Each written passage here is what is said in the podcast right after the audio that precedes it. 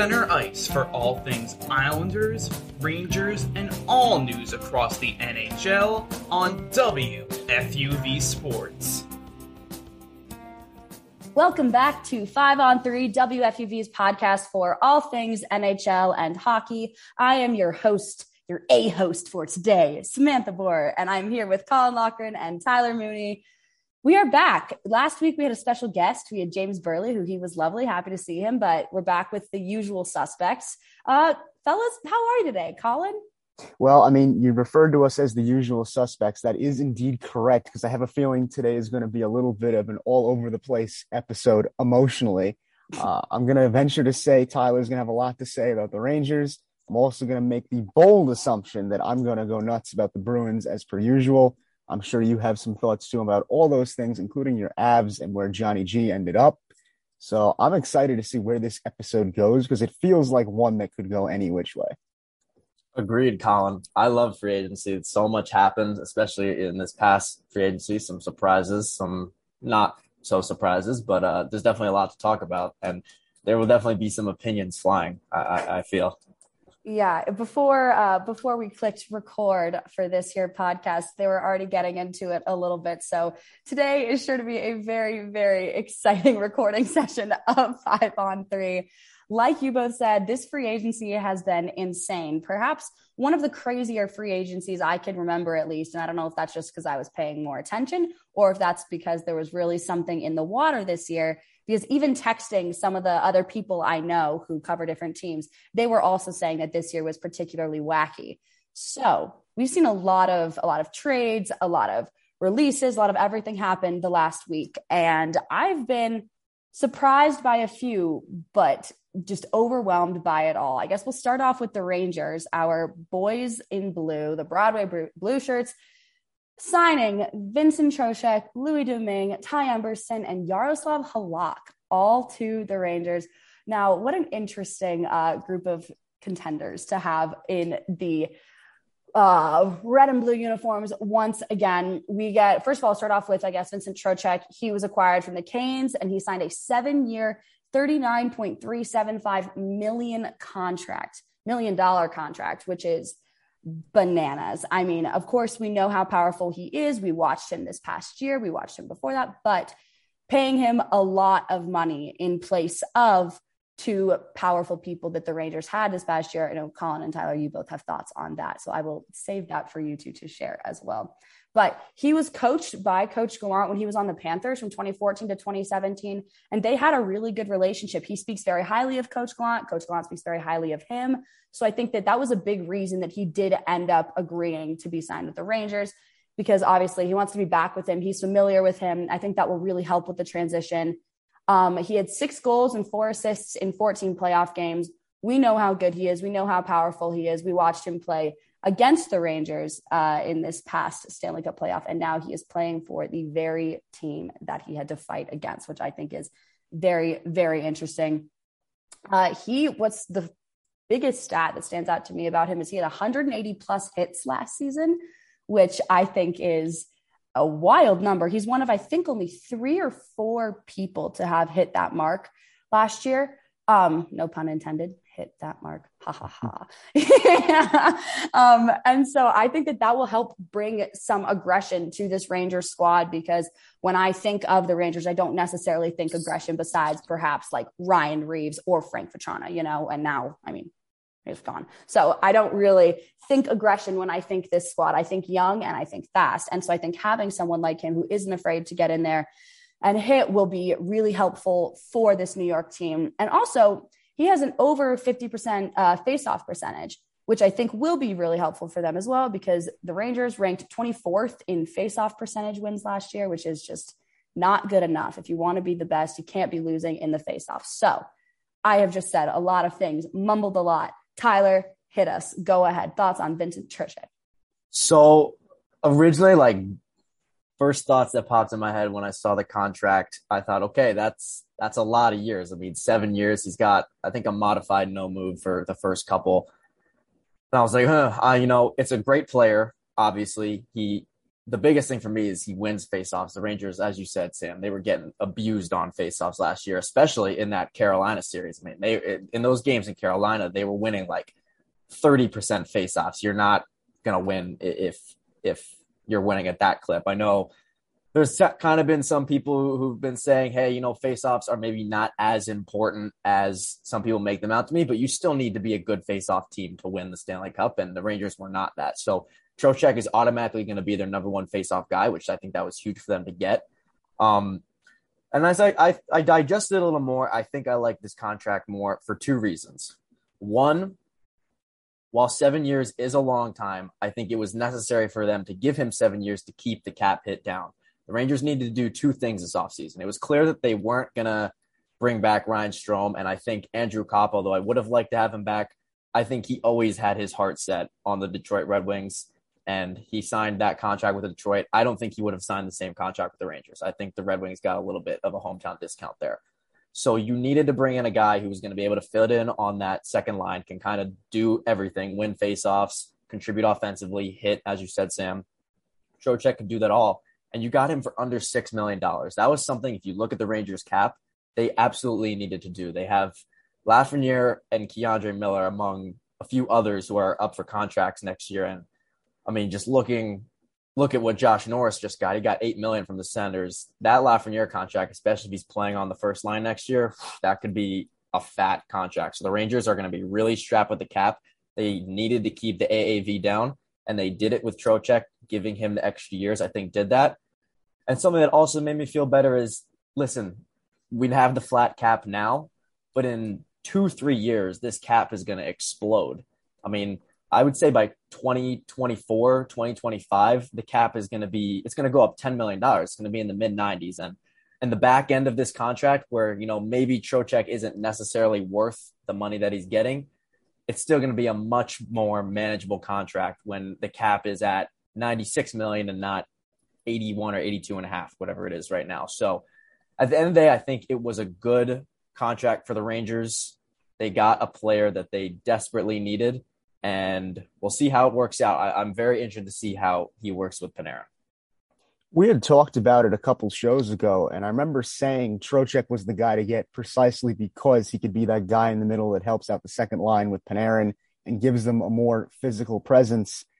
I should have added a caveat at the time that giving him a seven year contract where, yes, I understand the cap hit is not going to be that drastic until later down the road, but doing so now and giving him that long is severely going to hurt your chances at dramatically improving this year.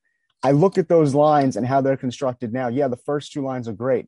No complaints. So you have Kreider, Zibanejad, Laffy on the top line. Panarin and now Trocheck and Kakko will flesh out that second one. The bottom two lines are terrible to the point where I don't know what Sammy Blais is going to look like when he comes back from injury. I don't know if Phil Chytil is going to be what he was in the playoffs or if he's going to regress to the mean. And honestly, I don't think Kravtsov's going to show up. I don't think he's going to even be worth all of the trouble he's been giving the Rangers when he does get there. And the fourth line, forget about it. You have Goodrow, Carpenter, and Reaves. I don't see much production coming out of that combination specifically. Uh, in ter- you know, maybe Gallant switches it up, but I like the signing of Trocheck. I think it's something they needed to do. I just don't love the fact that now Vatrano's gone, Copp is gone. At the time when they lost the Lightning, the discussion was you're a Vincent Trocheck away from competing for a cup legitimately and maybe winning a cup. Not that you were going to subtract and then add Trocheck. That's the part that would concern me now is before you at least had an identity. We knew you weren't going to be hitting anyone out of the room. We knew you were horrible on the faceoff circle, but you had a good offensive system. Gallant made it clear he wanted a dump and uh, charge style of play where you're just kind of getting the puck down low and you're hoping that Ryan Strome finds a way to hit the back of the net.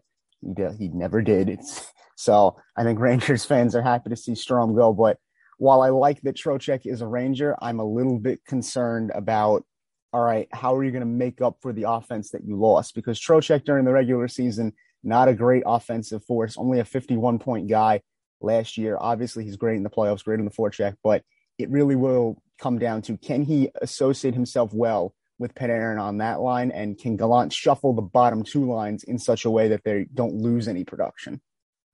I absolutely agree, Colin. I think that what you said about it was about just adding and not then subtracting and then adding is a great point because yeah, losing Copp and Vatrano, I think in maybe not in the long run, it won't be as terribly painful, but I do think this year they're going to be feeling that um, a bit later. I don't know. I think that I was impressed with both Copp and Vatrano once they were acquired this year. So I think that letting them go for Vincent Trocheck with I mean, I'm not a coach. I can't tell you what to do, but I agree. I think that it was putting a lot of eggs in one basket, in a basket that is productive in the playoffs, yes. And yes, in the regular season, but is it enough to fill those holes? I don't know. But it not only matters who is uh, out in the open. I don't even know how frick I was trying to say that. I was like, hold on, how do I how do I do this? I don't know. Well, viewers at home, hope you're enjoying my brain fart. Um, but moving onward to the goalies that the Rangers have now acquired. They have acquired both Louis Domingue and Yaroslav Halak, which, in the great words of one Thomas Quigley, the Rangers now have the goalie who won the longest game in MSG history, as well as the one who lost it. So I think that is very, very funny. Good, uh, good text by Quigs there. Um, but yes, they acquire Louis Domingue from the Penguins for two years, 1.55 million each year. Um, I think that he played well in that game. I mean, obviously he won it. I think that he'll be a good third string goalie behind Halak. He'll probably play in the AHL primarily, so I don't have too much to say about him. He's already 30, so only signing him for two years is not a crazy huge commitment. What maybe worries me a little more is Yaroslav Halak as the backup because he is 37 years old. He only signed a one year contract for 1.55 as well, but he's already 37 years old. That is getting up there in terms of NHL ages, especially. And I think having him as the backup goalie, God forbid something happens to Igor, I think that that'll be really interesting to see how he shines. He was with Vancouver this past year. Um, and he had a 0.903 save percentage and a 2.94 goals against average, but he only played 17 games with the Canucks last year. So that's not a big sample size. So we don't really know what he's been doing this past year, especially to see where he's at right now. In his career, he has a 0.916 save percentage and I think like 52 shutouts. So, I mean, that's impressive in and of itself. But like I said, he's already 37. He does have that experience. I think it'll be good to have him there as a veteran presence because the Rangers are generally quite a young team, especially Igor being such a young goalie. I think it'll be nice for him to have somebody who does have more experience, who's been in the league for a long time. Maybe they can help each other out, but I am concerned about his age, honestly. I don't know if that makes him more injury prone. I don't know what that means, but I think it'll be interesting to see him and Igor then as the tandem Colin, what are your thoughts on these two goalie signings? Just let Louis Domingue be the second string goalie, please. I've seen enough of Yaroslav Halak. I don't need to watch him not save pucks again for another team. Trust me, I know in the twilight years of what was the Boston Bruins dynasty, if you could call it that, because they only won one cup. I digress there. In those years, Yaroslav Halak was awful in the playoffs. I mean, seriously, the puck would go behind the net. He'd try and bring it back out, and he just froze. Yeah, he's been around the league for a long time. He still hasn't learned what to do with the puck if it gets a little bit outside of the crease. So I don't know if I trust him against teams like Carolina and Tampa Bay, who, guess what, aren't afraid to rough you up a little bit, even if you are the goalie. They'll get in your grill. So I think Louis Domingue has earned the right to be the second string goalie. I know that is insane to say, given Halak has been in the league for so long and Louis Domingue had a cup of coffee and maybe two or three good games in the playoffs. But I'm sorry if I'm the Rangers, I'm taking my chances with Louis Domingue because you have Igor. Assuming everything's fine, Igor's your guy. Like, let's not get that twisted. But I, I would put more stock into what Louis Domingue could do than what Yaroslav Halak would be scraping from the bottom of the bucket at this point of his career. I mean, it's incredible to me that he's found a way to leech onto so many teams. Now he's a Ranger. Like, what, what's next? He's going to be a Canadien and really round out his career. Like, I don't understand what we were thinking here in New York to, to get Halak on the boat, but he's in New York, so I got to live with that. Hopefully, the Bruins beat him six nothing if he plays against them this year as a, a little bit of a comeback. You know, because they're bringing back everyone that's old. So we'll have to see what happens. But yeah, for my money, Louis Domingue has to be your second string goalie. Yeah, it's an interesting debate between Domingue and Halak. I mean, I feel like if you just look at the contracts, I feel like I mean, there's really not an option though. Like you're paying Halak a million and a half dollars. Granted, it is only one year, but he's gonna be the backup. And yeah, he's definitely certainly not the goalie that he once was, and obviously in his coming up and, and breaking out with the Canadiens, But even in his years with the Bruins, while his playoff performances were not up to standard, he was still a, a decent goalie in, you know, 2018, 2019. And I don't, I mean, Igor Shesterkin, he's going to play 55, 60 games. You don't need Yaroslav Halak to be a world beater out there. I think he'll bring a good veteran presence and not sure how I feel about, you know, paying a backup goalie $1.5 million, especially considering the Rangers cap situation, but they needed a backup. Obviously, it's only one year. Teams were paying for goalies this year. So I guess, you know, the market kind of just inflated it. And real quick, not to like completely digress to our previous conversation, but I just want to say something briefly about Vatrano. I think while I would have loved to keep Frank Vatrano, I think people are kind of overrating his presence. And he got, I think he got close to $4 million from the Anaheim Ducks. I mean, the Rangers simply could, I don't know if it was the Ducks. I might be confusing him with Strome, but he got close to $4 million. It was the Ducks. He got close to $4 million. Though. I think it was like 3.75. I mean, the Rangers just can't afford to give him that. This is a guy who, yes, he had an amazing 30 game stretch with the Rangers. He fit in great on that top line. This is also a guy who has not scored 40 points in his entire career. I don't think with the in the position the Rangers in, needing to pay Lafreniere, Chytil, Kakko, K'Andre Miller, Braden Schneider, they have all these guys they're gonna have to pay. I don't think signing a guy like Frank Vatrano to a contract like that was ever in the cards. Yeah, I mean, if he's willing to take a one or two year deal for one or two million dollars, I would have loved to have him back. But I don't think that. I mean, if you look at the contract, when I saw the contract he got, I was like, okay, yeah, there's no way the Rangers are going to match that. I don't think he is necessarily earning of that money. Um, but we'll see. But I think people might just be overblowing the Vatrano loss a little bit. I mean, this was a guy you traded for mean, it was a throwaway. The, the Panthers practically gave him away for a fourth round pick at the trade deadline. So I think that's a kind of player that that's the perfect trade de- acquisition. You can get a guy for a mid round pick that you fit into your lineup. I don't think that's a guy you go and pay 10, 12 million dollars over a few years in free agency. Totally. Wow. Thanks for circling back. I enjoyed that. The first Maybe of what I hope. In. Oh no, I like it. The first of what I hope will be many uh, Tyler Mooney rants today.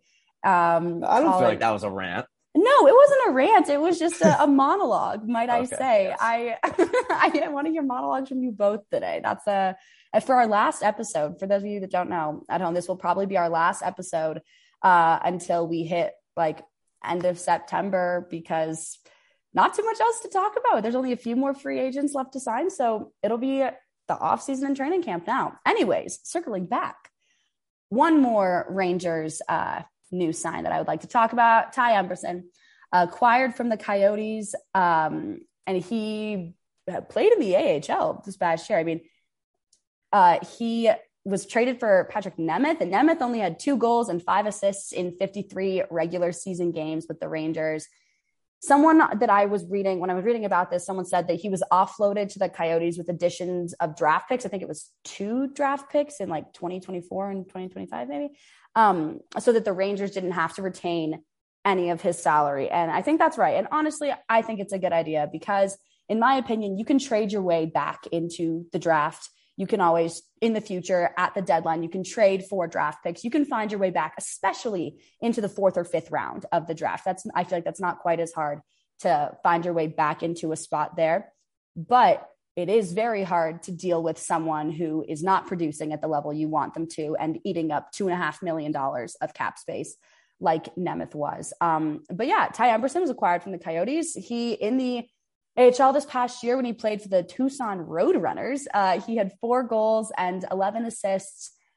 I don't, I can honestly say that I've seen too much of Ty Emberson. I don't have that much uh, in my personal lexicon of him to go off of. But I will say, I think Nemeth will be a good veteran presence in Arizona as they keep building towards this everlasting rebuild that seems like it is just going on for ages and ages. And hopefully he'll be a nice grounding presence as they head to a college arena this next year, which I still think is incredibly silly. Um, Nemeth will get to play his old team on Halloween weekend at Arizona State University. So I think that will be very funny. Colin, what are your thoughts on the Ty Emberson situation? Well, as far as getting rid of Patrick Nemeth is concerned, that seems like the smarter thing to do if you're the Rangers. Uh, I'm waiting for the, the Pat Nemeth billboards at the Coyotes' new home. Uh, maybe that'll happen now that he's uh, out of New York and gets a more important role somewhere else. I think that's the one position where Rangers fans should not be concerned at all. You have Adam Fox, Braden Schneider's looking really good. Trouba's still around. So I think if they were going to necessarily upgrade any position, it was never going to be the defensive pairings. They're, they're looking pretty good there. So as long as you were able to subtract someone that was not producing the way they should have been, that's good in my book. Yeah, they definitely needed to get rid of someone. Again, if you look at their cap space, and Nemeth was the obvious candidate, just was not worth his contract really at all this past year. Um, and hopefully he can turn it around. I think there was maybe some off ice stuff that was going on with him because he was pretty good. He was he was good, really good with the Red Wings, and then he was on the Avs last year, and he was also not that bad and just completely fell off a cliff this year. I, I don't know really what happened with him. So hopefully he can turn things around. And the one and only thing I know about Ty Emberson is that he was allegedly K'Andre Miller's D partner in college. So that's always good. Clearly, they're they're they're good buds, um, and maybe maybe that'll work out. But the Rangers definitely have good defensive depth, and uh, it was it was important, necessary, I'd say, to get rid of Nemeth's contract. I agree. I think in the cap era, you got to free up all that you can to get these high paying people, especially when you want stars on your team. You got to pay them like stars. Speaking of stars, let's move to perhaps the top free agent, one Johnny Hockey, Mr. Johnny Gaudreau, which this was the saga for the ages online about where he was going to sign. The Devils were in conversation, the Flyers were in conversation, the uh, Islanders were in conversation, and he ended up going to the place that I never expected Columbus, Ohio. Um, I did audibly giggle when I read that, or I think I went, What? Because I was just shocked to say the least. Uh, that's not where I thought he would end up. I thought that Columbus was really just something in the rumor mill, not um, an actual contender. But Johnny Gaudreau has signed with the Blue Jackets. He turned down what apparently was a very large offer from the Devils, north of 10 million AAV. Like he could have been getting 11 or 12. Turned that down to go play in Columbus. Still got quite a large contract, obviously, but he left a large chunk of money on the table. And I mean, I would have loved to have seen what he would have looked like in Jersey or even in Long Island. I don't think that the Islanders were able to clear the uh, cap space for him. He is obviously a very expensive player. He's one of the best. Henceforth, he couldn't uh, they couldn't afford him. But he, I'm intrigued as to why you two think he ended up choosing Columbus. I mean, he said he wanted to be closer to home, so he leaves Canada, and he's from South Jersey. So as we know, he was a Flyers fan growing up, but he was offered a huge spot on the Devils that is close to home. And yet he left a very large amount of cash behind to go play in Ohio. And he said he believes that the that Columbus has a team that can win. And he thinks that they'll find a cup there somehow, which I'm not sure that that'll happen in this year, at least for sure. But he's signed on for the next many. So I guess Tyler, we'll start with you. Do you a few things? Number one, general thoughts. Number two, do you actually think that Columbus, Ohio, the Blue Jackets are a team that can win with Johnny Gaudreau on it? And three, would he have been better suited in Long Island or New Jersey instead, or even in Philly, though I know they could not afford him? Yeah, it was definitely a shock to see him go to Columbus. I think even Jarmo Kekalainen, the GM for the Blue Jackets, said they didn't actually think it was legit possibility until later in the afternoon on July 13th where they're like, oh, like we actually might be able to get this done. Um, I think Johnny Gaudreau made it very clear when he turned down the offer from the Calgary Flames that this was not going to be about money. You couldn't just throw the most money at him and get him. Because at the end of the day, Calgary offered him north of $10 million and they were able to give him the extra year because they already had him. So they were offering him an eight year, 10 plus million dollar contract. So at the end of the day, if he wanted the most money, he would have stayed in Calgary because they could have given him the most. He chose not to do that, so it was clear that he was looking for the right fit. And well, yeah, I thought he was going to end up in New Jersey. I think New Jersey would have been the most fun to see him out, out of all the places. It would have been really fun to see him in New Jersey and play with like a Jack Hughes or Nico Hischier. Um, but at the end of the day, from everything he said, I think he was really just sold on Columbus from everyone he talked to. I know he talked a lot to Cam Atkinson, who used to play with the Blue Jackets. They're really good buds. And I think, I mean, from what it served, Gaudreau was just completely sold on the culture in Columbus, the atmosphere. And now he gets to play. He, one of the, if not the best passer in the game, gets to play with one of the, if not the best shot in the game in Patrick Laine. That is going to be an incredible duo for Columbus. Do I think they're a playoff team yet? No. But you now have two elite players. I know they still need to get Laine's contract done, but they will get that done. Um, so now you have two elite players that perfectly complement each other playing on a top line. That is what every team dreams of. Johnny Gaudreau had 90 of his 115 points at even strength this year. That was the most in the National Hockey League. So this guy isn't some power play specialist. He can really do it all on the power play, but also on even strength. He's good defensively. He has a great shot. I mean, he's he's the ideal player you want. And to get him for Columbus is so huge for that franchise because Jarmo Kekalainen was saying he Columbus, and we all know Columbus has been getting beaten up pretty badly the last few years as a destination that people don't want to play. You know, you had Pierre Luc Dubois wanted out, a bunch of those players from that Columbus team that they went all in and beat the Lightning. None of them really re-signed.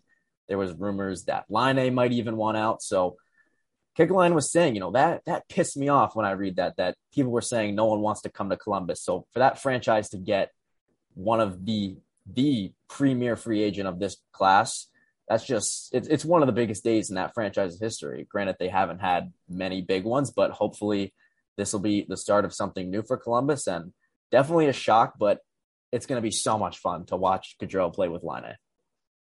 Yeah, him and Laine are going to be something special to watch, but that's really not where my head immediately went when I heard about this signing. Immediately, I thought, I guess he's just trying to get away from the high taxes in Jersey or having to go to Philadelphia and play with DeAngelo. I don't know how Jersey and Philly botched this up so horribly because I can't see anything about Columbus that screams to me, I want to go play there and that's where I'm going to win a cup.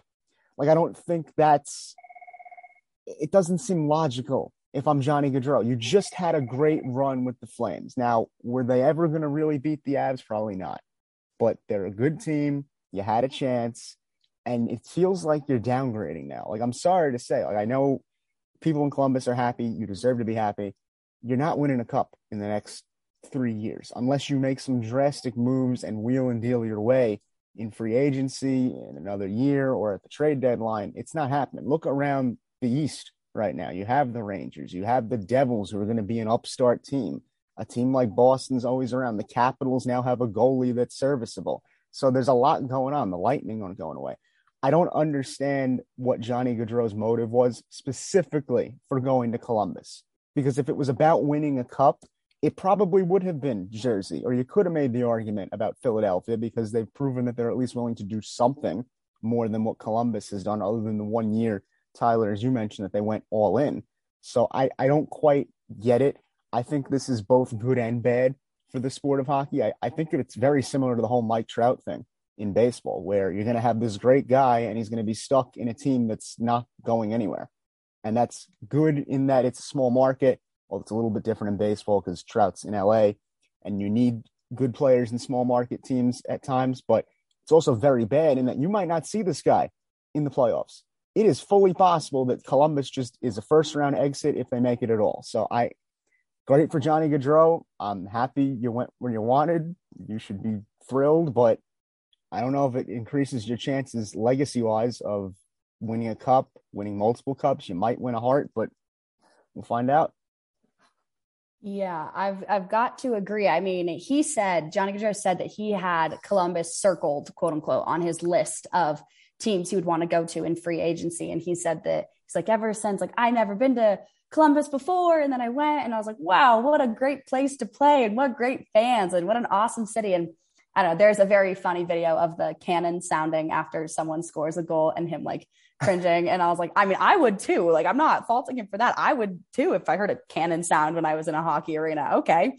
But uh, he said, now I want to hear that sound blasting all the time. So good for Johnny Gaudreau, I guess. I feel the same though. I feel like this is not maybe helping his chances of winning a cup in the next three to five years, perhaps. I mean, he's young enough. He's 20, what, eight, seven, 28.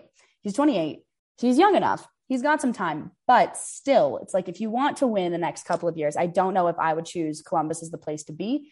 But he said he sees a lot of potential. I don't know. I really thought that he would have ended up with the Devils or Flyers primarily. I guess he did not. Tyler, you said you had some thoughts on this, especially. Yeah, I mean, Columbus Columbus is a great atmosphere. Like that is one of the best fan bases in the NHL. That team has stunk for basically its entire existence, and they are still they show up every game. And Gaudreau said that he's like every time I went and played in Columbus, I was like, this is a really fun place to play. So good for them. He went to a place that he's going to end up loving. Um, but let's call let's let's call it what it is here. This was not the number one place he wanted to go. The number one place that he wanted to go was to the Philadelphia Flyers. He was telling his family that. He was telling his friends that. We've been talking about this for, I'm literally not exaggerating, before Johnny Gaudreau signed his long contract with the Flames. This has been a five, six year thing. If this guy ever hits the open market, he's going to want to go to Philly. He's going to want to go to the Flyers. I can't believe the Flyers messed this up. You mentioned Mike Trout, Colin. This is like if Mike Trout became a free agent and the Phillies were like, what? They were completely unprepared everyone knows if Mike Trout were to become a free agent, he would come to the Phillies. He, he grew. He's a huge Philly guy. He loves the Eagles. He he was grew up a Phillies fan, and this is the exact same situation with Johnny Gaudreau. The Flyers, a, cu- a couple things to come at from this angle. A, you knew this guy was going to be a free agent for a while. Anyone who was paying attention this entire year had a pretty good sense that Johnny Gaudreau was at least not going to immediately re-sign with the Calgary Flames. He was going to test his options. The Flyers season was over by New Year's. The team stunk. They were garbage. They had six months to clear the cap space for this guy, and you couldn't do it. You had six months to try and clear the contract of James Van Riemsdyk, and you couldn't do it. You weren't willing to give up the necessary picks that you would have to do to get rid of that contract, which, by the way, I don't want to pat myself on the back too hard here, but my Flyer fan friends will know I hated that JVR contract from day one. And now that is the primary reason that they did not get Johnny Gaudreau. Number two, this team has around $4 million of cap space at this moment. So you would have needed six more million dollars of cap space to sign Johnny Gaudreau. Huh, let's take a look here. Oh, you just overpaid for Tony DeAngelo and then signed him to a $5 million contract a few days ago. That's $5 million right there. And then you just gave Nick Deslauriers, who is never met the guy, probably will never meet the guy. Not a great hockey player, not a good hockey player, I would say. You gave him nearly $2 million for not one, not two, not three, four years. What are you doing, Chuck Fletcher? There's your Johnny Gaudreau money right there. Congrats, Philly. You got Tony DeAngelo and Nick Deslauriers instead of Johnny Gaudreau. This team has completely lost the fan base. I can say that from just following a bunch of people from Philly on Twitter, talking to my Flyers friends. Philadelphia wants nothing to do with the Flyers right now. This team's going to stink next year. Ticket sales are going to be awful. Trust me when I say that. They are owned by Comcast, who doesn't give a damn about hockey at all. They they this team needs to rebuild, and Comcast just they they're straddling the line. They they won't rebuild, but they won't go out and, and spend the money on a guy like Johnny Gaudreau. I don't think Chuck Fletcher is a good GM. I mean, he's a guy who he didn't even want the coach that they hired. What? Like, what is? How is this guy your general manager? Apparently, I haven't seen the press conference yet. He had a press conference yesterday, and apparently, he was getting like eh, eh, he was getting torched, especially by Charlie O'Connor. I believe he's the Flyers athletic guy who, if you don't follow him on Twitter, great follow on Twitter. He has been just going after the Flyers in the past few weeks. Just like, what are you guys doing? This franchise, this was one of the worst mess ups I'll say it politely, mess ups that I've seen the team make in free agency for a long time because at the end of the day, Johnny Gaudreau is going to be happy in Columbus. He wants to be in Columbus. He, he said it. He had good reasoning. But if all things were equal and he had 32 teams to pick from the NHL and they said pick one team, he would have picked the Philadelphia Flyers. And the fact that they were unable to make space for him. When's the last time a big free agent wanted to come to the Flyers like that? I can't remember. You had a guy from an area that doesn't necessarily produce that many great hockey players. This is a homegrown talent who's loved your team growing up, and you just can't find a way to sign him, especially when you've known for so long that this was going to happen. So I don't know. I actually feel some pity for Flyers fans. All my Flyer fan friends, of course, we always go back and forth. They chirp me about the Rangers. They chirp, I chirp them about the Flyers. But there, there were some, there were some dejected people in Philly the, the last few days, and I, I just can't believe the Flyers a didn't sign Johnny Gaudreau, but then b with the signings they made just just make no sense for the stage that this team is at. So that's my Flyers rant. I mean, I don't think the Devils really messed anything up. I think they just didn't they just didn't get the guy they were going for. I, I don't think you can really fault them. They offered the money. It's a great playing situation. I think he just for the reasons he laid out wanted to play in Columbus, but whew, this is a this is not a good look for the Flyers. It's literally like if Mike Trout became a free agent and the Phillies were unprepared and then just like didn't sign him, or like when Bryce Harper wanted to come to the Phillies, it'd be like the Phillies had messed that up somehow. It, it's I can't wrap my head around it. It's shocking. So that's my Flyers rant. it's like the very full monologue. I love that was a rant. See, that one was a rant. That was a rant. That was a rant, not just a monologue. But I agree. I completely agree. I think that they mucked this one up so bad. And I'm like, how, like, you, he wants to come to your team, a team that, like you said, has been bad for the last while. You have one of the greatest players in hockey at the moment wanting to join your team, like hoping to. And somehow telling everyone, telling his telling, family, friends, I want to come home. I want to, like, he's been saying for years, I want to come home and somehow you mess that up. It'd be one thing if it was like, oh, they're the Flyers are trying to get Nathan MacKinnon and he chooses not to sign with them because then you're like, okay, boo, you didn't get the guy, whatever. But like, he has no reason to go there. Johnny Joe has every reason in the world to go there, right?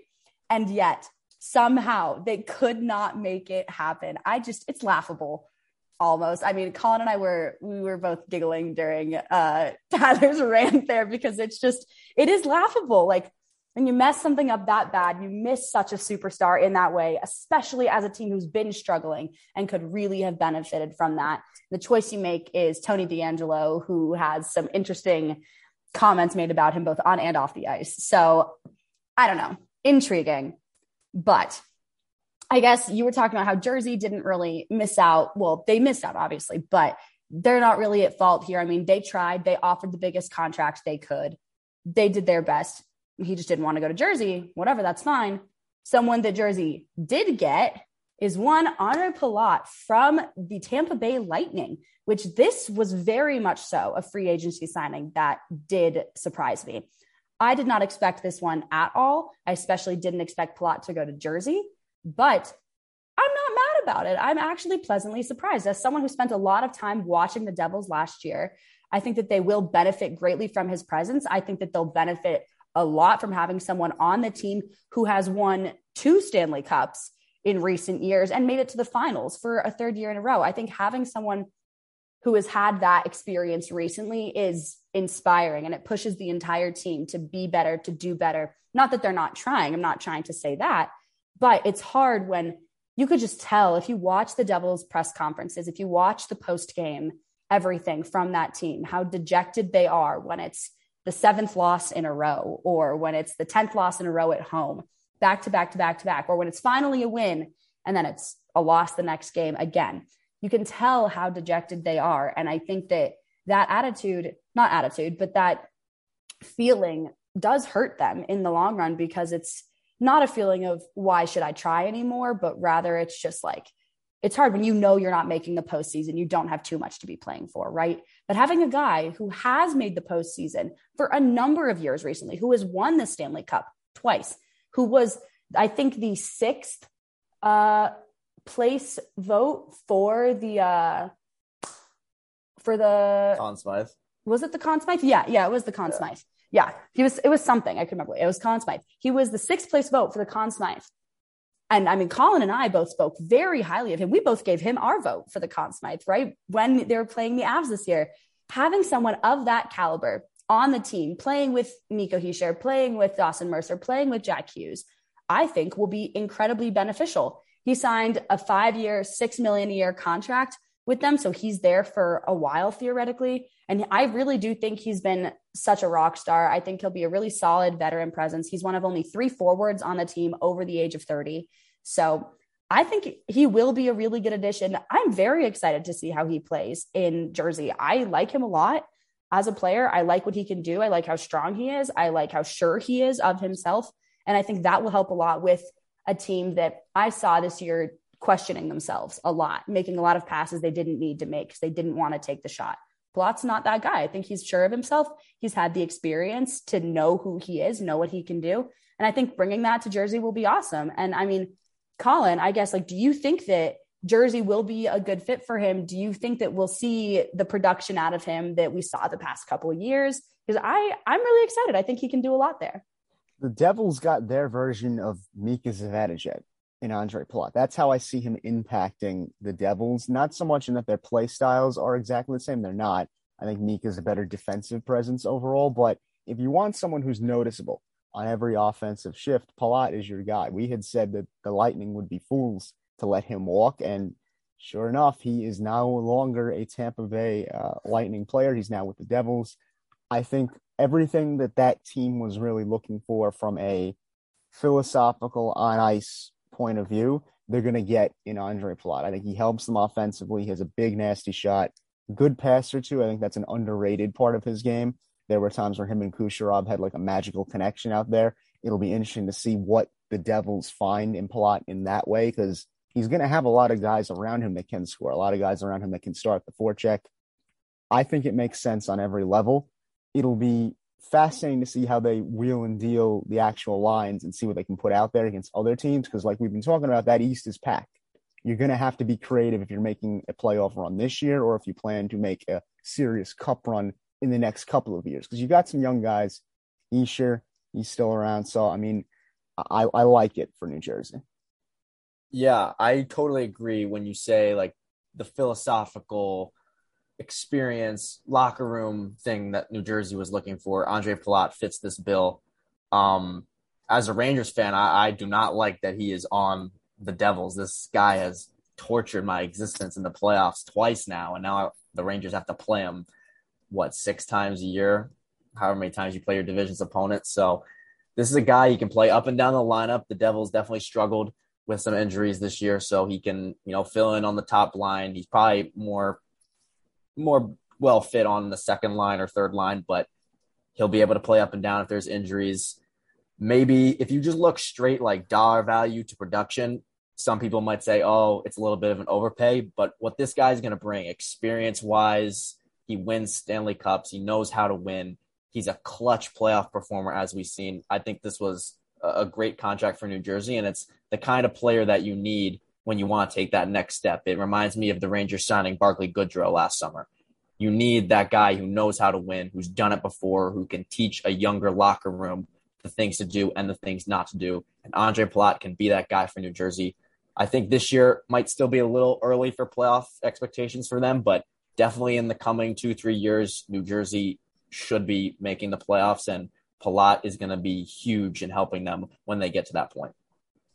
I agree. I said that this whole season that I think give them two years and I think they'll be set. They need to solve the goalie situation, which they're trying to do this year as well. They've signed uh, Vanecek from the Capitals now as a goalie. I think that that'll be exciting. They're saying that Blackwood should be back, although I have doubts about that, but we can save that for later. We can save that for next season when we see what's really happening there. But I mean, the Devils are genuinely trying to put together a roster that can make a run. They let go of a fair number of people in this free agency, let go of like, uh, well, Pavel Zacha, the people like that, but which we'll touch on that in a second.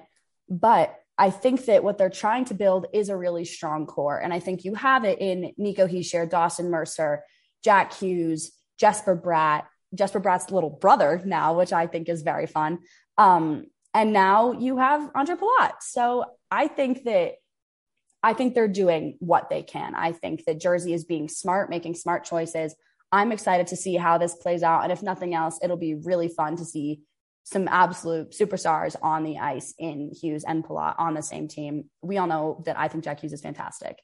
And I'm really excited to see that continue and now see how having this person who is so highly accomplished recently, how that pushes everyone to be better and pushes this standard of excellence, which I'm excited to see the Devils uphold. Um, but like I said, there have been a lot of moves made by the Devils as well, one of which I don't need to spend too long on this, perhaps Pavel Zacha goes to the Bruins. Um, and yeah, he was traded in, in a one to one exchange for Erik Haula, which I mean, I think I'm excited about in general because Pavel Zacha was drafted sixth overall. Everyone had really high hopes for him. And not that he was unproductive, but I just don't think he was quite as productive as everyone hoped that he would be. A lot of people online were saying, good, let him go. We're getting better things in return. I'm excited about that. And he said that he's already received a lot of calls from players on the Bruins squad. He his fiance is from Boston. He trains in the summers in Boston. He feels at home there. So I wish him well. I don't have too much to say about that one in particular, but I hope he does well there. I think he will. I think he'll fit in really well. He said he is also excited to play with Patrice Bergeron if Bergeron resigns his contract, which I am 95% sure he will. I don't know where else he would go personally. Um, but yeah, and well, I guess this will now be the transition to this as well. Is that uh, Krejci might be coming back? David Krejci has said that he has been in talks with the Bruins higher ups about returning. He played for 15 years on the squad, and then he recently went home to the Czech Republic to play. Said he wanted to play in front of his family and be closer to home, but now he might be back, and apparently there are talks about him returning. And I don't know, Colin, you seemed excited about this one. He better come back. I mean, oh, you went to the Czech. The year he went to the Czech Republic was the worst year to do so in terms of this team's championship hopes because every year it just gets thinner and thinner and thinner. The gap gets like clo- closer to closer to closing. And Don Sweeney has not helped matters by basically telling fans, "Oh no, we're making one more run at it." And that's been the conversation every year now. I think this is the we're they're closer this year than they were last year if Krejci comes back. That's that's where I'm at now in looking at the Bruins. As you guys know, I have many feelings about the the Zacha, the Pavel Zacha trade. Uh, I think it's probably a good thing that they swapped Haula for him. Haula never really fit in the locker room. He was not the type of guy that was particularly well embraced by others like Bergeron and Marchand. I think Zacha will be. Um, but if Krejci comes back, this team is going to be willing to compete, and they might make even more moves at the trade deadline because that's where Boston is right now. Like they are not building for any type of future; they are building for one more cup, the cup that they probably should have got in 2019. They are that is the goal. It's very much like where the Avs were last year. The difference is that the Avs were younger and they had more going on for them. Boston is just running the old men out there one more time and hoping they have enough left in the tank, which now that you have a younger goaltender in Swayman, you might. Like I didn't think so before because I didn't know what Swayman was going to be. It was very unclear. It was murky for a little while, but Swayman is a legitimate Vezina contender down the road. I believe that. I think he's that type of goaltender. He'll be in the same conversation as Igor in another five years. That's a hot take. I am not backing down on that. I think he's that type of goalie. Krejci comes back. That top line gets fleshed out. You're going to have a semi perfection line back in order. It's not going to be what it was, but it'll, it'll be consistent at least. When you have Bergeron and Krejci, you're guaranteed consistency night in, night out. So up in Boston, really the only thing that I can complain about right now is that Cassidy's not the coach. I didn't like the fact that they let him go. I hate that he's in Vegas now. He should still be the Bruins coach. Nothing against Montgomery, but I would have rather had them do this last dance esque run with the guy that's been there before. Like, yeah, give me the guy that lost to St. Louis. Give me the guy that lost a game seven against the Blues in TD Garden. I want him to be the coach because he understands more than anybody else what this team has been through. The President's Trophy winners in the bubble year, you get scraped in the playoffs. Thank you, Jaroslav Halak. Thank you so much for that experience as a Bruins fan. Tuukka Rask comes back. Everyone's excited. Then he goes out the door. Thank you so much for leaving in the middle of the season. And then Swayman matured in that time. So that might have been the good unintended consequence of that happening.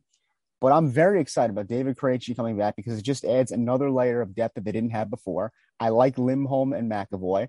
Neither of them by themselves are game changers like a Makar or Fox, but together they could be really good. And I have high hopes for Connor Clifton still. So if this is it, put all of the chips on the table. Do not back away from anything. This is the year. I don't want to hear about this next year as a Bruins fan. I'm sick and tired. This is the year. You cannot continually do this and keep telling fans we're making one last run if it never ends. Bergeron retire after this year. I mean, good lord, man, I feel bad for you on the ice sometimes. It's the same thing with Chara. I'm all for it. Let's bring Chara back. I've heard whispers about this on Bruins Twitter of people saying, you know, maybe they'll sign Zdeno Chara. Not that he's going to be like particularly useful, but it's just it's one of those things where fans want to see that core for one more run, and I'm all for it. Like if that's what we're going for and that's the vibe of the season, do it this year. I'm not about it for another three years. Just rebuild the whole thing. People in Boston deserve another run at a cup, and they deserve a dynasty that's going to continue on. And you don't do that by running out the old men continually year after year. One more chance. We can all get over it. Keep Swayman, keep McAvoy. That's it. This is the last year. I don't want to hear about it anymore. If you don't win the cup this year, I will forever be mad about 2019. That's it. This is the last run. Yeah, this is definitely the last run. I mean, a combination. First, I saw that these Krejci and Bergeron deals are probably one year deals, so that They're lends done. credence. It's- it's- yeah, that, that lends credence to this is the year. But combine the Bruins aging core with, which we'll talk about in a few minutes, the moves that Ottawa and Detroit made. If those teams don't catch Boston this year, I'm telling you, they're catching them the following year. So this is really it for the Bruins. I agree that Bruce Cassidy is a great coach, but I'm now, as the weeks have passed that he's been fired, and you see David Krejci now is coming back from Czech Republic. Jake DeBrusk has now rescinded his trade request. He wants to stay in Boston now. I'm starting to wonder if maybe Bruce Cassidy was a little bit more of a problem in that locker room than There it were may whispers. have seemed. There were Yeah. whispers about that in Boston media that he was not the best um, pat on the back type of coach. He reminds me of Gallant in that way. My only concern would be what are we getting now in Montgomery? Because Boston was never built on an identity that was overly offensive. I mean, it's it's the tales all this time. Big bad Bruins. You got to be good on the forecheck, and they were that for years and years. Obviously, after 2019, something snapped with Cassidy. I think he started playing the starters way more than he was accustomed to. The shift times got increasingly longer for guys like Bergeron and Krejci. Part of me thinks that's why Krejci took the year off because he wanted to kind of, all right, I'm still playing hockey, but let me take a breather because that was an intense workload for him in Boston. Pastrnak was not what anyone thought he was going to be last year, so hopefully he bounces back. But yeah, there's definitely been some whispers about what Cassidy's impact was in that locker room. My only thing would be is it going to be harder now to get these guys psyched up about one last run with a new coach? Because he's coming in there thinking, I'm going to be here for a while. And it doesn't help that Sweeney and Neely and everyone in the front office is like, oh, well, you know, he's going to be around for a while. So even when these guys are done and it's just McAvoy and Swim and Jim Montgomery's still your guy. I'm not sure that helps for the vibe of this season. So that's that's what I'm trying to get across here. Bruins are in a one year mentality. This is not about two years. This is about one year. If you don't win this year, it's not happening for another 20 years. I'm going to be dead by the time they win another cup. So we, Jesus. we'll, fi- we'll find. Oh no, You're gonna be dead in 20 years, Colin? You're gonna the- be like 40. See, this is what the Bruins do. They they make you crazy about winning. They just it's ah, it's frustrating. It's worse than the Rangers because the Bruins find a way to lose in a way that is just infuriating. At least the Rangers lose to the Lightning. They lose to a team that's very, very good. The Bruins lose to a Blues team. See, I'm talking about 2019 again. they lose to a Blues team in game seven in their home arena. So this is what happens. One more run. Just give me that. I can croak happily, win one more. real quick, saying... real quick before, because I know we still have a lot more to talk about. This is what happens to these damn Boston fans. Sam. They win so many titles. They go like two years, three years without a title, and they start ripping their hair out. Meanwhile, my you Rangers have won one cup in uh, 80 years. These the Eagles just won their first in 60. Phillies are they've won Phillies have won two championships. They've been around since 1884. like these Boston yeah, fans, Colin. man. Come on. well, you don't not, know how good you got it. They know how to build teams though. See, that's the thing. People Philadelphia teams got to learn, it, man. Yeah, we do need to learn. You, you, know I'm such a big 76ers fan too, Tyler. Oh. Dr. J is just my shirt. I'm wearing a Jimmy Butler shirt right now. We'll, Another we'll mess up. Another mess up. Wow, I love how passionate this episode has gotten. I didn't know if it get this passionate. We have Colin saying he's going to die before the Bruins win another cup. We have Tyler saying, suck it up. At least you have a cup. We have everyone just fighting right now, which I think is hilarious. Personally, I'm happy. My team won a cup this year. I watched it. I was alive. Oh, boo hoo, Tyler. Hey, I'm I'm doing well, but that's just me. Although I will say, all of my other teams that I root for like don't do that well. Like lest we forget, I am a Raiders fan, so I'm not exactly doing great there. But there's promise for this season. But anyways, this is not NFL Friday. This is five on three. Back to hockey. um, like you said, Boston they have one year. This is their window. Otherwise, it's going to be a hot minute. But you said, you mentioned a couple teams that I do want to talk about the Senators and the Red Wings, because you said that if those teams, if Ottawa and Detroit don't catch Boston this year, they will next year. And I think that is absolutely true, Tyler, because let's, if we're talking about the Senators first, they've just signed Claude Giroux who I have a very soft spot in my heart for Claude Giroux. I think he's awesome, and I think he deserves to win a cup right now. I mean, got traded, he played for the Flyers for his entire career, goes to the Panthers. Everyone is heartbroken about that, at least in Philly, probably. And then for the hopes of winning a cup, and then they get knocked out and no cup in sight for him at all. Now he's going to the Senators, which has been a notoriously terrible team. Just, I don't, I like, no offense to the Senators peace, love, and positivity. I know you're doing your best, but like a notoriously bad team for years, for a long time. Um, I just I remember Matt Duchene getting traded to the Senators because he said, I want to play playoff hockey. The Avalanche are not playing playoff hockey. That year, the Avs made the playoffs, and the Senators did not. That is just a memory that forever will stick in my brain. But Giroux has now signed with the Ottawa Senators, three year, six and a half million AAV. I hope it serves him well. Honestly, he wanted to get on a team with a direct shot at the cup. He did with the Panthers. Like I said, it did not go at all according to plan. Now he's in Ottawa, and this franchise has been struggling for a second, but they have made a lot of moves recently. An absolute, like, I don't know. They have been really trying to get back in the game in this free agency and during the draft with trades and everything. I mean, we talked about the uh, Alex Debrin- DeBrincat, Debrincat, DeBrincat, However, the frick. Oh, see, I was gonna say DeBrincat, and then my brain went cat, and I went DeBrincat. Anyways, everyone at home can flame me on Twitter for it. Go ahead. I don't really care. Tyler already flamed me privately and publicly. So um, they've acquired him, Cam Talbot, and now they have some cap flexibility. So I think that they're actually really trying to build a roster that could make a solid run. Do I think it'll happen this year? Maybe, maybe not. But like you said, maybe next year they will actually be able to. It's his hometown team, hometown team. Wow. Uh, that's hard to say. From when he was young, he grew up in Ontario. So seeing him back in Canada, I think, is really exciting. And it's a team that is rebuilding. They made a lot of moves, like I said. So I don't know. I, I'm excited. I hope it serves him well. I really hope he gets a shot at winning a cup sometime in the near future. I don't know if it'll be the Senators, but I I, I wish Claude Giroux very well. Colin, do you think that Claude Giroux actually has a chance at getting a cup in Ottawa is this what he deserves? And is this what this team is missing? Honestly, like, do you think that him and all the different acquisitions, Cam Talbot, everything is going to make a significant difference in this next season? Or do you think it's just kind of all for naught? I think it pushes them closer to being a playoff team. I don't think it necessarily gives them a chance at a cup this year. Again, we've been talking about it the entire show. Look at that East.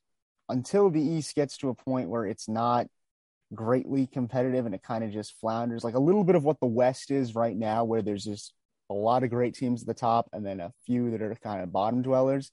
I think we're getting to that point in the East, but it's not uh, it's not on our doorstep yet. So when it gets to that point, then Ottawa's in that conversation because talent wins out at that point in time when it gets to top and bottom and there's no middle class of teams, if you will. So right now, because there's such a big middle presence in that conference, I don't think Ottawa's in that conversation, but he definitely pushes them closer. Claude Giroux is a transformative player, really great scorer, really great defensive guy, good in the locker room, everything you could want from a, a star caliber talent. Not what he was at one time in Philadelphia, but it doesn't matter. For what Ottawa's trying to build collectively, I like what Claude Giroux brings to the table. I'm a little surprised he went to Ottawa personally, knowing that he wants to win a cup at some point. He's one of those guys that I look at, and it doesn't seem to be about the money at first glance. So, again, I think good playoff chances down the down the road. Not in year one to win a cup, but anything's possible, I suppose. Yeah, this is a, a great signing for Ottawa. I mean, I I agree that I don't think this is the year for them. I think they still have some work to do on the defensive side. Um, but that top six, Tkachuk, Norris, Batherson, DeBrincat, Stützle, Giroux. That's, I mean, that's as good a top six as you're to be able to find in the league. So this team will be able to score some goals. And I agree that I was surprised that he went to Ottawa. And at the same time, I'm also not as surprised. You mentioned that it's his hometown team, Sam. Claude Giroux comes across as a guy where location means maybe a little bit more to him than it does to some other guys. Not saying that he doesn't want to win, of course, he wants to win. But this was a guy who ultimately chose the Florida Panthers over the Colorado Avalanche because he wanted to be on the East Coast. He wanted to still be closer to his family in Philadelphia. He didn't want to leave Philadelphia. He basically had to leave. He, he was like, okay, like this team needs to trade me. I, I want to go win. Um, so going back home to his hometown team in Ottawa, I think that makes sense if you know Claude Giroux and just the things that he believes in and what he values. So $6.5 million too. That's a pretty reasonable contract, only three years. So it's not like you're locking yourself up for six, seven years with a guy. Um, and yeah, it'll be, I'm excited to see Ottawa this year. I still think Detroit is a little bit ahead of them, but the Senators have definitely had a really good last few weeks. Totally. I guess then let's move into Detroit if we're there, which Detroit has signed Copp, Chiarot, and Perron. Big moves all around. They got Copp obviously from the Rangers for 5.625 million annually. He is a Michigander himself. He went to UMich. He was a Wolverine, go blue, uh, which we've seen a lot of promise and a lot of talent come out of that team recently, most notably Luke Hughes and others as well. But in 16 games with the Rangers, Copp had 18 points in the regular season, but 14 points in 20 playoff games. Obviously, he was not with the Rangers the entire season. As we know, he was acquired later. But I don't know. I am excited to see him in Detroit. Like I said, they also acquired Ben Chiarot. He is a huge man. First of all, I didn't realize until I was looking at his stats just how big this man is. He's six foot three, 234 pound defenseman. He's a big dude. So good for him. And henceforth, that's why he's a defensive defenseman. He's good at what he does. Uh, he was last season obviously split between the Canadiens and the Panthers. He had 48 penalty minutes in 74 games, which I think that stat just makes me giggle a little bit because I'm like, all right, I love I love someone who isn't afraid to fight. Honestly, I'm like not gay. Obviously, not all those are for fighting. I'm not trying to say that, but I don't like when people play dirty, but I do like when people get into it. So what's what makes makes hockey fun? It's fun to watch he is a really hard hitting defenseman. I think he'll bring a lot of aggression and size to Detroit. He doesn't have the greatest stats ever from last season, but I am going to blame a lot of that on the season the Canadiens were having. I think that they obviously went through a lot last year. They had quite a season, quite a disappointing season for a lot of people in the league. So I feel like Ben Chiarot was trying to punch above his weight class, for lack of a better term. He was trying as hard as he could to do what he could with what he was given.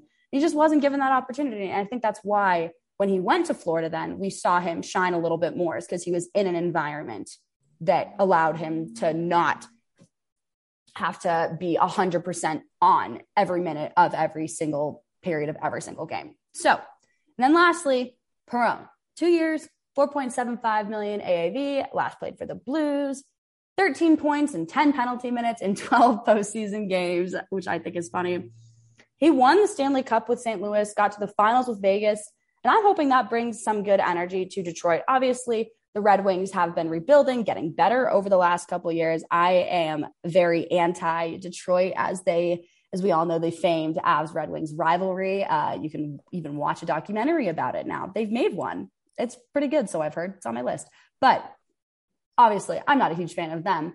But I do think that these three acquisitions will bode very well for them. I think they all add something that the team is missing. I think I'm really excited to watch all of them play with Moritz Seider, who won the Calder this year. I mean, obviously, best rookie of the year. You have that on your team. That gives a lot of promise from here on out because, of course, he can only build up if he's already where he is now. Well, not only, but he can. But I think that these three players all are really good acquisitions for Detroit. I think that they are, like you said, Tyler, becoming closer and closer to becoming a playoff team, to becoming a team that could make a deep run, especially with everything that they've done in this free agency and in this offseason.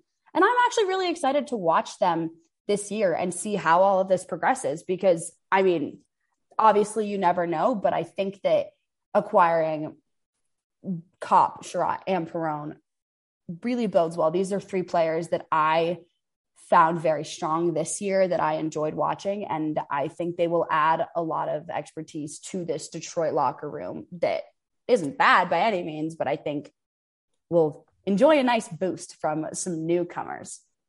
Yeah, definitely. Um, Copp and Perron, I mean, that's they pretty much just remade their their entire second line there with those two additions. I mentioned earlier when we were talking about the Rangers, I think Copp was always going to the Red Wings. He wanted to play in Detroit. He wanted to play for his hometown team. He scored the OT winner when the Rangers played in Detroit this year. So clearly he, he got some extra juice from that game. And Ben Chiarot, well, yes, I agree. His stats definitely were not the best this year. I think A, I agree that was attributed a little bit to the Canadiens' terrible play. But if you look at when he had his best time as a Canadien, it was playing alongside Shea Weber during that cup run. And now he's going to get to play alongside Moritz Seider, the reigning rookie of the year. I think that's a great juxtaposition between you got Seider, the offensive kind of do it all defenseman, and then you'll have Chiarot, the more stay at home defensive, hard hitting. I think that'll be a great pair for Detroit.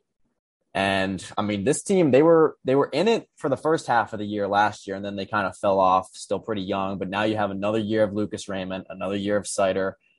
You have all these additions, and if one of these goalies, either Husso or Nedeljkovic, can really step up and solidify themselves as you know a top five, top seven goalie in the league, I think Detroit could give that second or first wildcard spot a real good run for it. I think this team is really close.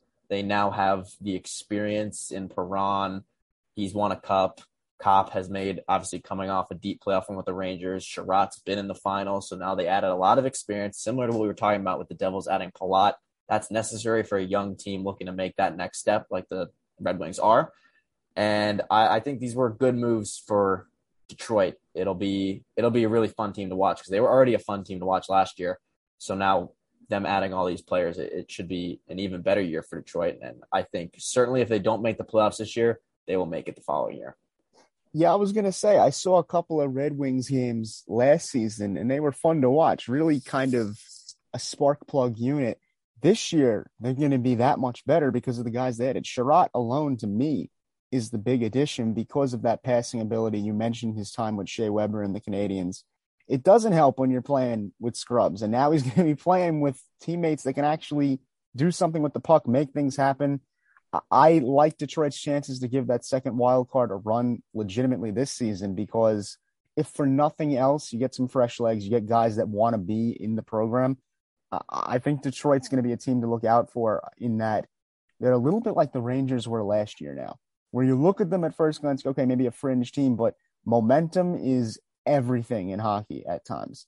This year, more than any other, potentially because of the amount of swapping we've seen in the offseason, you never know. If they get hot at the right time, they could make a run.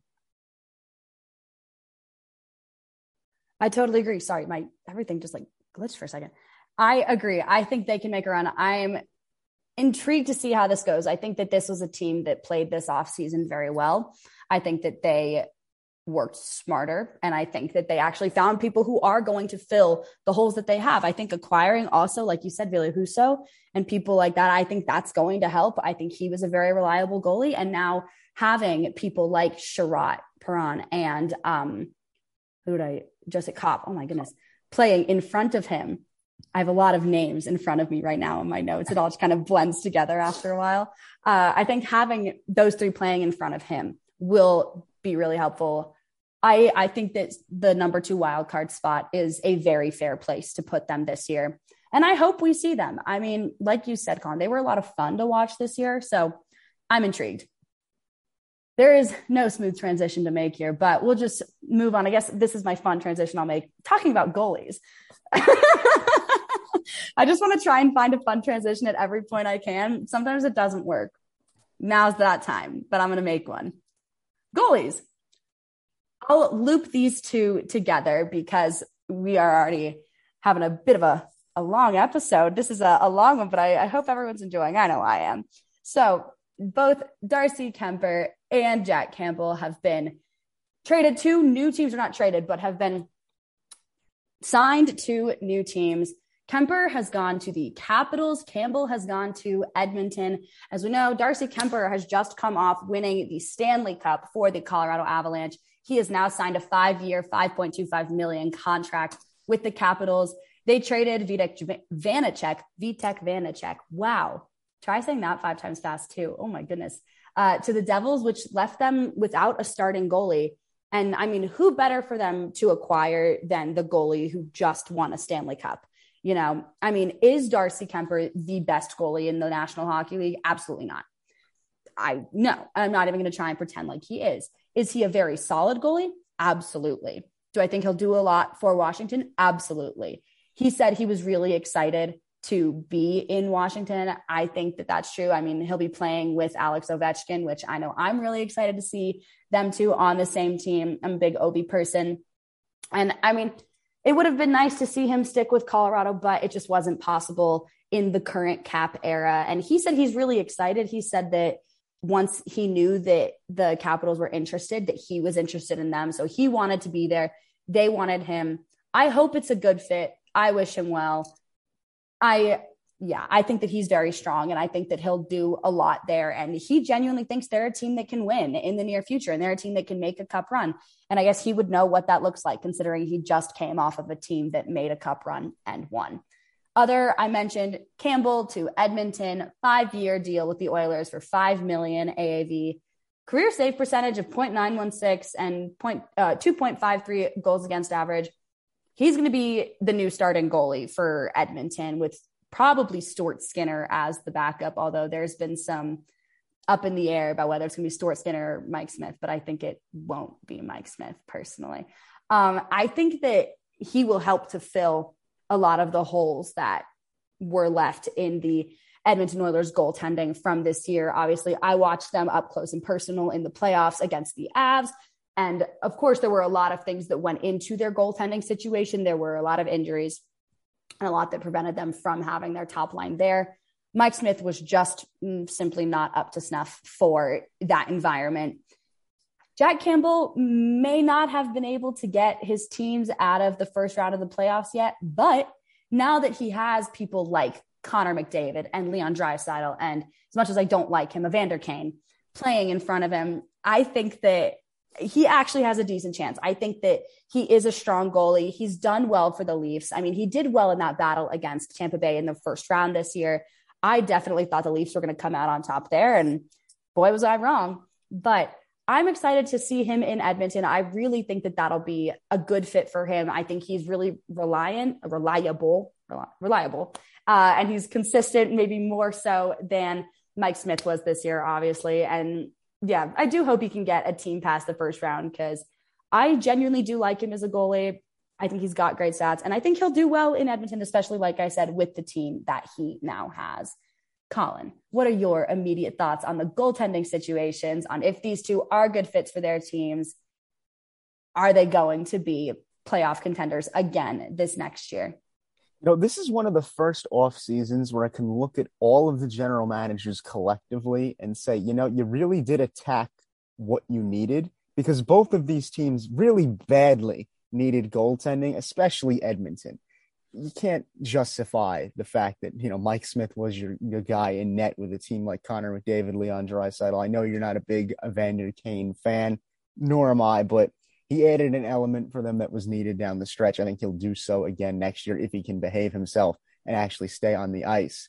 And it's the same deal with Washington, where you have so much talent. Ovechkin, Backstrom, even Hagelin, a guy that can go get the puck with the best of them.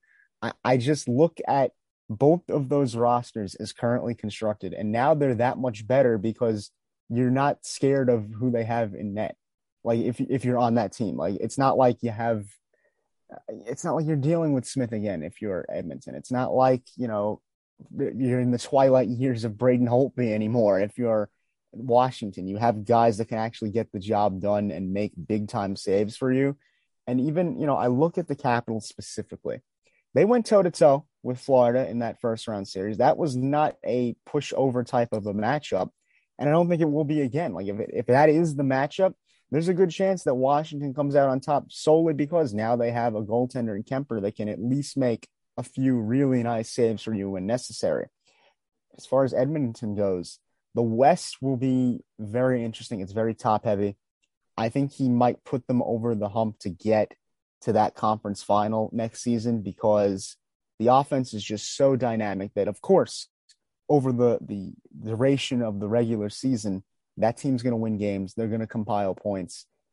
Come playoff time, goaltending can make all the difference. We've seen it. Look at Igor last season with the Rangers. He made a big difference down the stretch for them, even though he struggled early on. Now Edmonton's a real contender because they have someone in the crease that can get the job done. I, I don't think they're intensely better than anybody else, but the fact that the general managers of both the Capitals and Edmonton Oilers had the wherewithal to know, all right, we need to upgrade at the goaltender position because we have such a good roster around that spot. Speaks volumes to me about where where the league is headed as well, just in terms of you know you know how to construct a team. There was that weird loopy period of time Tyler mentioned earlier where you know you're putting odds and ends together. It's a little bit like what Philly's getting slammed for now, where the signings don't make sense. Overall, I think we can all be pleased with these signings solely because it's going to make for better hockey, better product on the ice. Yeah, finally, finally, Edmonton, they're done with this pipe dream of believing that you can somehow win a Stanley Cup with Mike Smith and Mikko Koskinen as your one two. They finally go get a goalie in Jack Campbell that has shown that he can be better than both of those guys.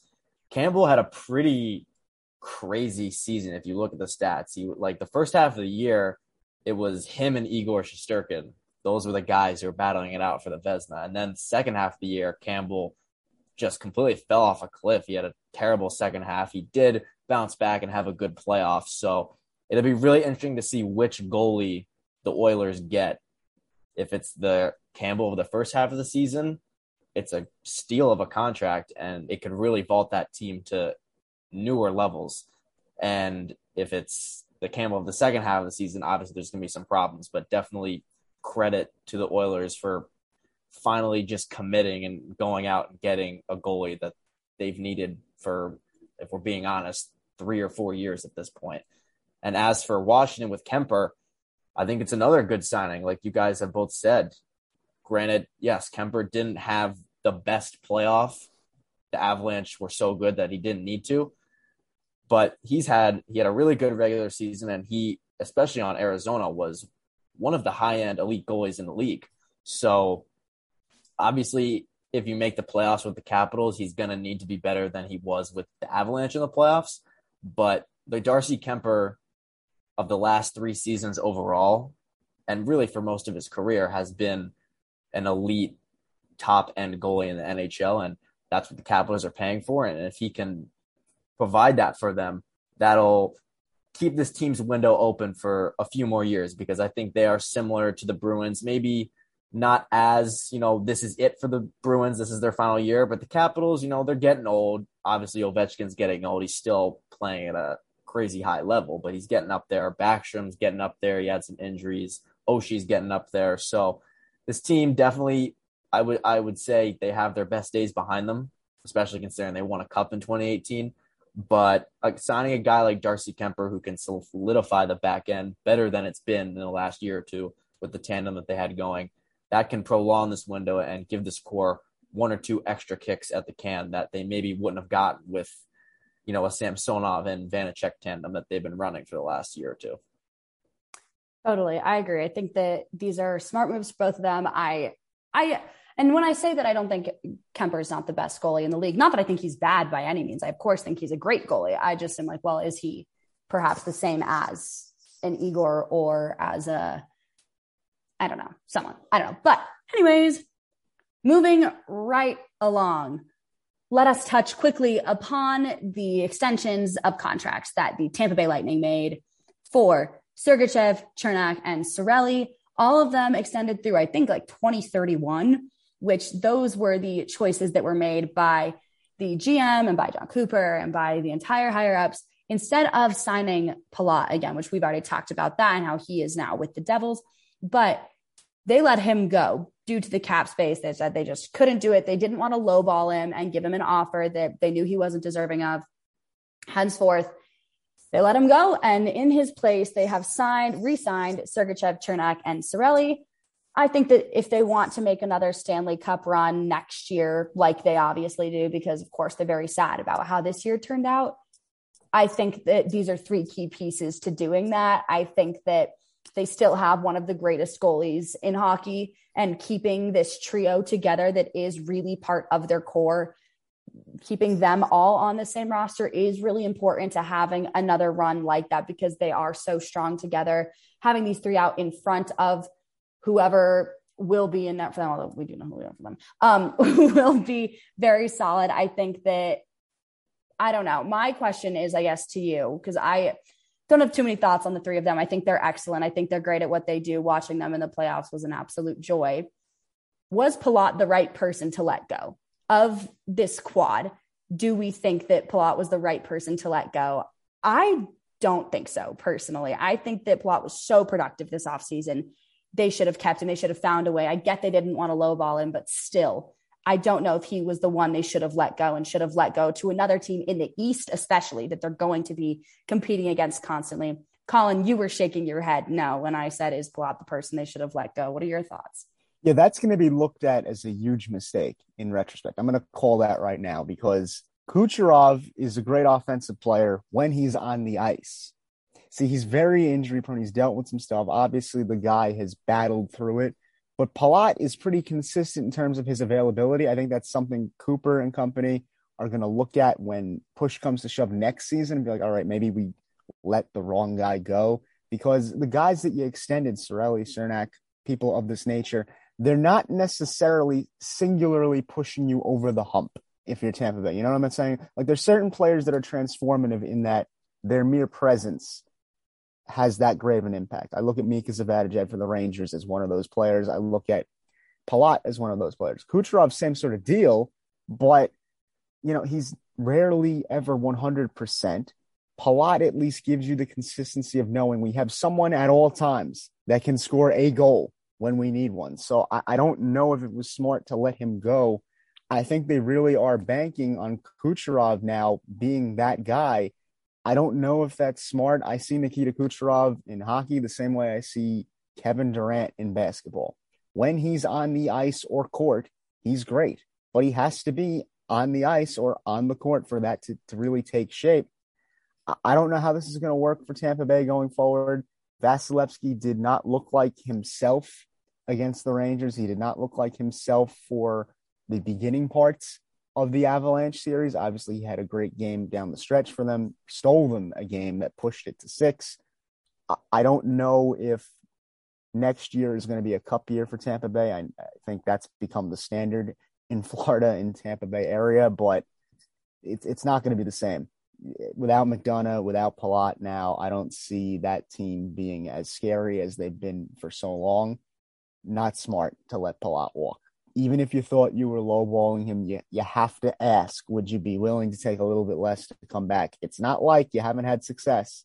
He's not coming back to a Humpty Dumpty organization. You're going to compete if he's there. So we'll, we'll have to see how things shape up for the Lightning. Yeah, you mentioned McDonagh too. They also had to get rid of him to get these contracts done, but I don't know. I, am gonna I'm gonna respectfully disagree on this one. I think Palat has been obviously a, a great player for Tampa. He shows up in the playoffs, but if you look at the three guys they extended, I think they're all a they're all much younger than Palat. Palat's already in his 30s. Cirelli, Cernak, Sergachev, all young, still entering their prime, and I think all three of them are honestly have the potential to be better than Andre Palat. Sergachev, I think they might have overpaid him a little bit. They're paying him like a borderline number one defenseman, which I don't think he is. But even if you give him, so he got eight and a half, say you give him maybe six and a half, which I think might be more worth his price. That's still not enough to sign Palat. Cirelli, he's going to provide maybe a little less offensively, Palat, but he is a, a perennial Selke candidate. He reminds me of almost a poor man's Patrice Bergeron in the sense that Bergeron provided more offensively in his prime, but was obviously the best defensive player, maybe of our generation. And I think Cirelli has the potential to do that. He, you can match him up against literally anyone. He, he's one of the best defensive forwards in the game. I don't think that's a guy that you can afford to lose. He's it's such an extreme valuable. You can attest to it, Colin. How valuable was it in the past decade to know you had a guy like Patrice Bergeron that no matter whether you were playing Connor McDavid, Sidney Crosby, whoever you were playing that night, you had a guy who was going to be able to, if not shut him down, come pretty close to doing that. And then Cernak, he's a, he's a big physical defenseman too, and I think they got him for a really reasonable price. So obviously they would have liked to keep Palat. Uh, that's not a secret. But when you're a team like Tampa who has done so well at drafting and developing, you have to make tough decisions. You're not going to be able to keep all these guys. And I think at the end of the day, while Palat had been in Tampa forever, he's beloved by that fan base. He had some amazing moments there. I think it was time to move on. I think all these guys fit the team a little better in the sense that if you want to keep prolonging this window and you want this team to continue contending for cups, you can't overpay a 30 year old winger to try and keep him. And that means letting go, I don't know how old Cirelli is, but I mean, he's, I think he's in his mid 20s, and Sergachev and Cernak are also, I believe, in their mid 20s. Those are guys that you got to keep if you want to prolong that window. So I think that it was a tough decision, but at the end of the day, the right one for Tampa to make to get all three of these contracts done. And two of them, Cernak and Cirelli, I thought were for great prices. Sergachev maybe a little bit of an overpay, but I think the Cernak and Cirelli contracts kind of offset the negative of the Chur- of the Sergachev one. I uh, I think that what did you say Sergachev was making like eight and a half? Eight and a half. Yeah, I, I think that's a bit of uh, an overpayment, but only time will tell. Like you said, this is a this is a team and an organization that really knows how to build a roster, knows how to make these smart choices when offering contracts, when signing people. So I do have trust in this organization in terms of the choices they've made. And like you said, the three that they chose to keep are much younger. But I don't know. I still really like the way Palat plays. I still really enjoyed what he looked like this year, especially in the postseason. And I am intrigued to see how this fares coming now. And I mean, I think it'll be really interesting for them now to be playing against each other when they were such a strong core together. Now having to watch them face off multiple times a year as they're in the exact same conference, I think will be very interesting. Moving onward to another team in the Metropolitan Division, the Canes, the Hurricanes. We have Maddie Bamonte as our producer today. She is our North Carolina native, um, but she is not a fan of the Carolina Hurricanes. If you ask her, she'll tell you all about it. They have signed Brent Burns and one Pacioretty from the Vegas Golden Knights. And then, of course, Burns is from San Jose uh, one of the most, first of all, Brent Burns has one of the most iconic faces in hockey, dare I say. Between that hockey smile and his beard, you can't tell me you don't look at that man and go, that's a professional hockey player, because that man just looks like he plays hockey for a living. Anyways, the Sharks retained 33 of Burns' salary, once he was traded to the Canes, and he believes they're still in that cup winning window and really wants to be a part of it because the Sharks have missed it for the last three years. The Canes have not. The Canes have made it, I think, the last four, three, four, four. Yeah, one of the two. Four. Thank you, Tyler. Last four years. Uh, and so, I mean, that is essentially going 180 on what your teams have done the last couple of years. So I think that'll be really exciting to see him there. Uh, he led the defenseman on the Sharks with 54 points and he topped the NHL in minutes played. I think that he's a really strong defensive player. I think he's a big man. I think he'll do really well on this aggressive, physical Canes squad that we've seen up close and personal this entire year and in the playoffs. I think that, like I've said before, and like I just said, they are a very physical team. They are a very aggressive team. And I think he'll fit in very well there. I really do. And I think that he will add a lot to their defensive side in terms of their offense, we know is incredibly strong and they're great at, I think, at least in the middle. But I'm excited to see how then on the defensive end, he is so powerful and how he's able to be aggressive. I want to watch him with hits. I want to watch him with a number of blocks. So I think that he'll fit in well there. I think that it leaves a large hole in San Jose's defense, which will be really interesting um, how they choose to fill. And I think that fans are definitely going to be sad to see Burns go. But what can you do? It's the name of the game. Other one I mentioned, Pacioretty was traded from the Golden Knights to the Canes for literally nothing, legitimately nothing. It was future considerations, and that was it. Essentially, Vegas just dumped him to the Canes and they just took him on a, free of charge, which I find hilarious, but odd also. The fact that it was Vegas willing to do that, I think that Vegas has this interesting habit of wanting to sign these really, really high end players and these big stars and then ending up with absolutely zero cap space. And so they're having to dump some of these other players that are productive because they really just need the cap space. I think that Pacioretty was making like 7 million a year or something like that, which is a lot of cap space to then be freed up. But it's wild that you're giving away a player who you were willing to pay 7 mil a year for literally nothing. I think that they've just gotten themselves into such a pickle. Obviously, they have a new head coach. Uh, so I will be really intrigued to see how that goes. But this is not about the Knights. Um, I think that the Knights need to figure out a better system because what they're doing isn't really working. Obviously, they missed the playoffs this last year for the first time since their inception. That led them to fire their head coach. But now they've dumped Pacioretty and now he is on the Canes. I think both of them will fit in well there. I think that the Canes are in a cup window still. I can't say it's immediate. I don't think it's going to be maybe this year that they're really going to be winning, but I liked what I saw out of them a lot in the postseason. And I think that these two players will add a lot to their squad. Colin, what are your thoughts? They're going to miss Trocheck. Mm-hmm. that's my initial thought. Like I know adding Burns and Pacioretty is good in that you're getting quality players to flesh out a roster that needed some fleshing out, but you're gonna miss Trocheck based on the identity of this team being a rough and ready type of group. I'm not sure Pacioretty really moves the needle for them that much in that regard. Yes, he's a good offensive force. I don't look at him at his age as someone that's really going to be ready for what Brind'Amour is bringing to the table in Carolina. Burns definitely. I look at him like, yeah, you are.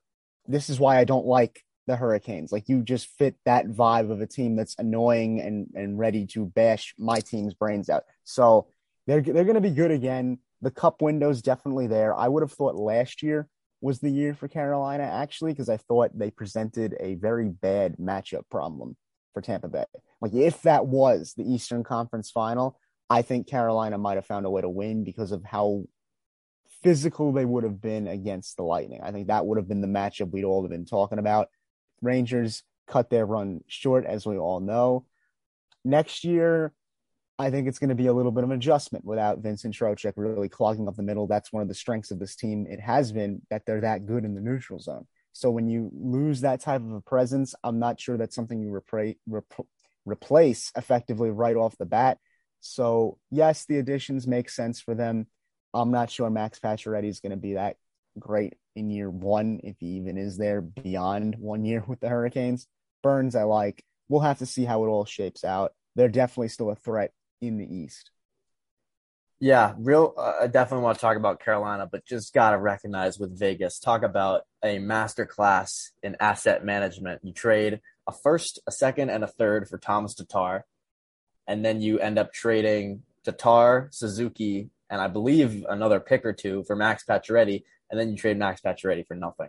So, you know, round of applause, Kelly McCrimmon. That is that is like that's horrendous. That is not even adjectives to describe how bad that is. And it's really this Vegas team is unrecognizable from the identity that they came into the league with. This group of misfits that was a well-rounded lineup. Now it just feels like they go after star after star after star, throwing wild amounts of cap at everyone. And you mentioned that they freed up seven million in this trade, Sam, but it's not even like they're freeing it up. They're, they they had to get rid of the seven million because they they had no space. So yeah, definitely not great work from Vegas there. But for uh, Carolina to get still a, a really great goal scorer, Max Pacioretty, for free, that's I mean that's obviously going to help your lineup when you're adding a player of that caliber for nothing. And for Brent Burns, I think um, if you look to see if you look at see what Tony DeAngelo did playing alongside Jaccob Slavin last year, he obviously put up a lot of points. And Tony DeAngelo is not nearly as good defensively as Brent Burns is, but Slavin was able to mask that. And I think Burns, you know, obviously caveat, this is not the Brent Burns of 2015. This is not one of the best defensemen in the league, Brent Burns. He definitely has gone down along with the Sharks but um, he's still a very good offensive player, and he still can handle his own defensively. And playing alongside one of the best defensemen in the game, and Jaccob Slavin, is only going to eh, make that even more prevalent and help him out. The fact that he's now the not not the number one guy. And finally, I'll say for San Jose, I think this is the right move. This team has, for not being a great team, they have a lot of long and expensive contracts. And I think while you know they didn't get the greatest return for him, Brent Burns in this trade. I think this is what San Jose needs to do. They kind of just got to tear this down. They still have Vlasic on a pretty long and pricey contract. Still have Erik Karlsson. so the work is not done there. But I think this was this is a necessary step. Mike Grier, the new GM, came in and clearly he has decided, okay, I'm putting my foot down. We we gotta change this thing up. We can't keep running it back with these old expensive contracts that clearly you know, we had great runs in the past, but that window has closed. So I think this was a good move for both sides. And Carolina, it's to be definitely a, a, different looking team, as you kind of alluded to, Colin. I'm I'm interested to see how it works out. Yeah, it'll be it'll be very interesting. This will be a different looking team. Um, like you said as well, Colin. I think them missing Trocheck will it'll become very apparent or not whether very apparent whether or not words are so hard that is uh, the feeling in North Carolina, probably a month into the season. So we'll know very quickly if everyone has made the right choices or not. We are we are winding down here. We are coming to the end of our extended free agency and trade talk here on Five on Three. Two more things I want to mention, and I'll just they're not at all connected, but I'll just throw them out at once, and then you can discuss them as we see fit. Number one, Mr. Geno Genny Malkin signing a four year extension with the Pittsburgh Penguins. We were not sure if that was going to happen. There was a lot of talk about him hitting the market. He said he was going to test free agency. He, I saw a quote that said he felt like the Penguins didn't believe in him anymore or he wasn't a great player, blah, blah, blah, blah, blah. So I don't know. I'm glad he's back with Pittsburgh, signed a 6.1 million a year contract extension. The other thing I want to bring up is Andrew Brunette going to New Jersey. He is one of the new assistant coaches, I believe, for the Devils. As we know, he filled in this past year for Florida for the Panthers once their head coach was fired, once Joe Quenneville went out the door. He did a great job. I was surprised they didn't ask him to stay. Now he's in Jersey. I think that will do wonders for this team. Rapid fire. I know we have to leave in a couple of minutes. So, Tyler Collin, thoughts on both of these? and then we'll say goodbye for the season. Good moves for for both, I would say. Andrew Brunette will definitely help that Jersey coaching staff and that team, and maybe a potential Lindy Ruff replacement if things don't work out at the start of the season. And Yeah, I, I, I honestly I thought Malkin was gonna leave. I, I really did, but uh, I saw a tweet.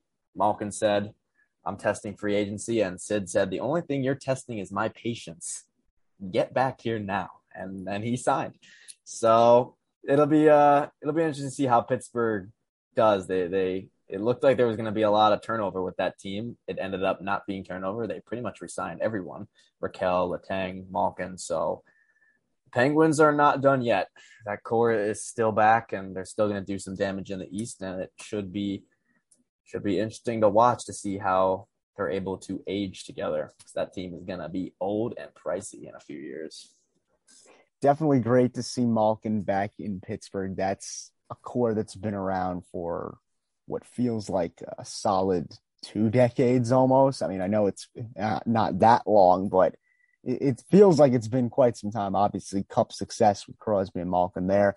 Would have liked to have seen Malkin in another team's uh, colors that also wears uh, black and yellow, but uh, didn't happen that way. He remains in Pittsburgh. And as far as the Brunette hire goes, it makes a whole lot of sense for Jersey. You need a, a new voice for that core that's on the come up. It would have been more uh, so the case if you'd landed Gaudreau. I think that would have been a good fit in Jersey with Brunette as the new coach, something fresh going forward. But regardless, it, it's going to end up working out for the Devils. Uh, really, just a great offseason all around for the East, and certainly for those two teams trying to wrap things up and, and, and bringing back the core in Pittsburgh and in Jersey. Same type of deal. You're bringing back the cast of characters that you had. You got rid of Zacha, but overall, Pittsburgh and New Jersey making similar moves and that they're not dramatically changing anything. You're just making a nuanced move towards the future. Absolutely. The Rangers and the Devils definitely making a lot of moves this offseason. The Islanders not doing as much as I for sure thought they would, but that is okay. With that, we have come to the end of our five on three season. I know that was a bit of a quick wrap up there, but after our nearly two hour long episode, I felt that it was fitting to just stuff it in at the end and then say goodbye. So I want to say a very heartfelt thank you to every single person who we have had on the show, every single producer we have had, to Bobby, to Ryan Gregor, to Alex Wolves, to Kayla, to Mike Calamari, to everyone for all the help that we've had this season. And especially to our other hosts who have now graduated, who we will miss dearly to Mike Messina, Thomas Quigley, Chris Hennessy, everyone else. We thank you so much for showing us the ropes, especially me. This was my first year at FUV, and um, you guys really helped show me the ropes, and I'm very, very grateful for everything. So, with that, thank you so much, everyone, for tuning in to this week's episode of Five on Three. Five on Three is a production of WFUV Sports. I hope everyone has a fantastic rest of the off season, and we will see you in September.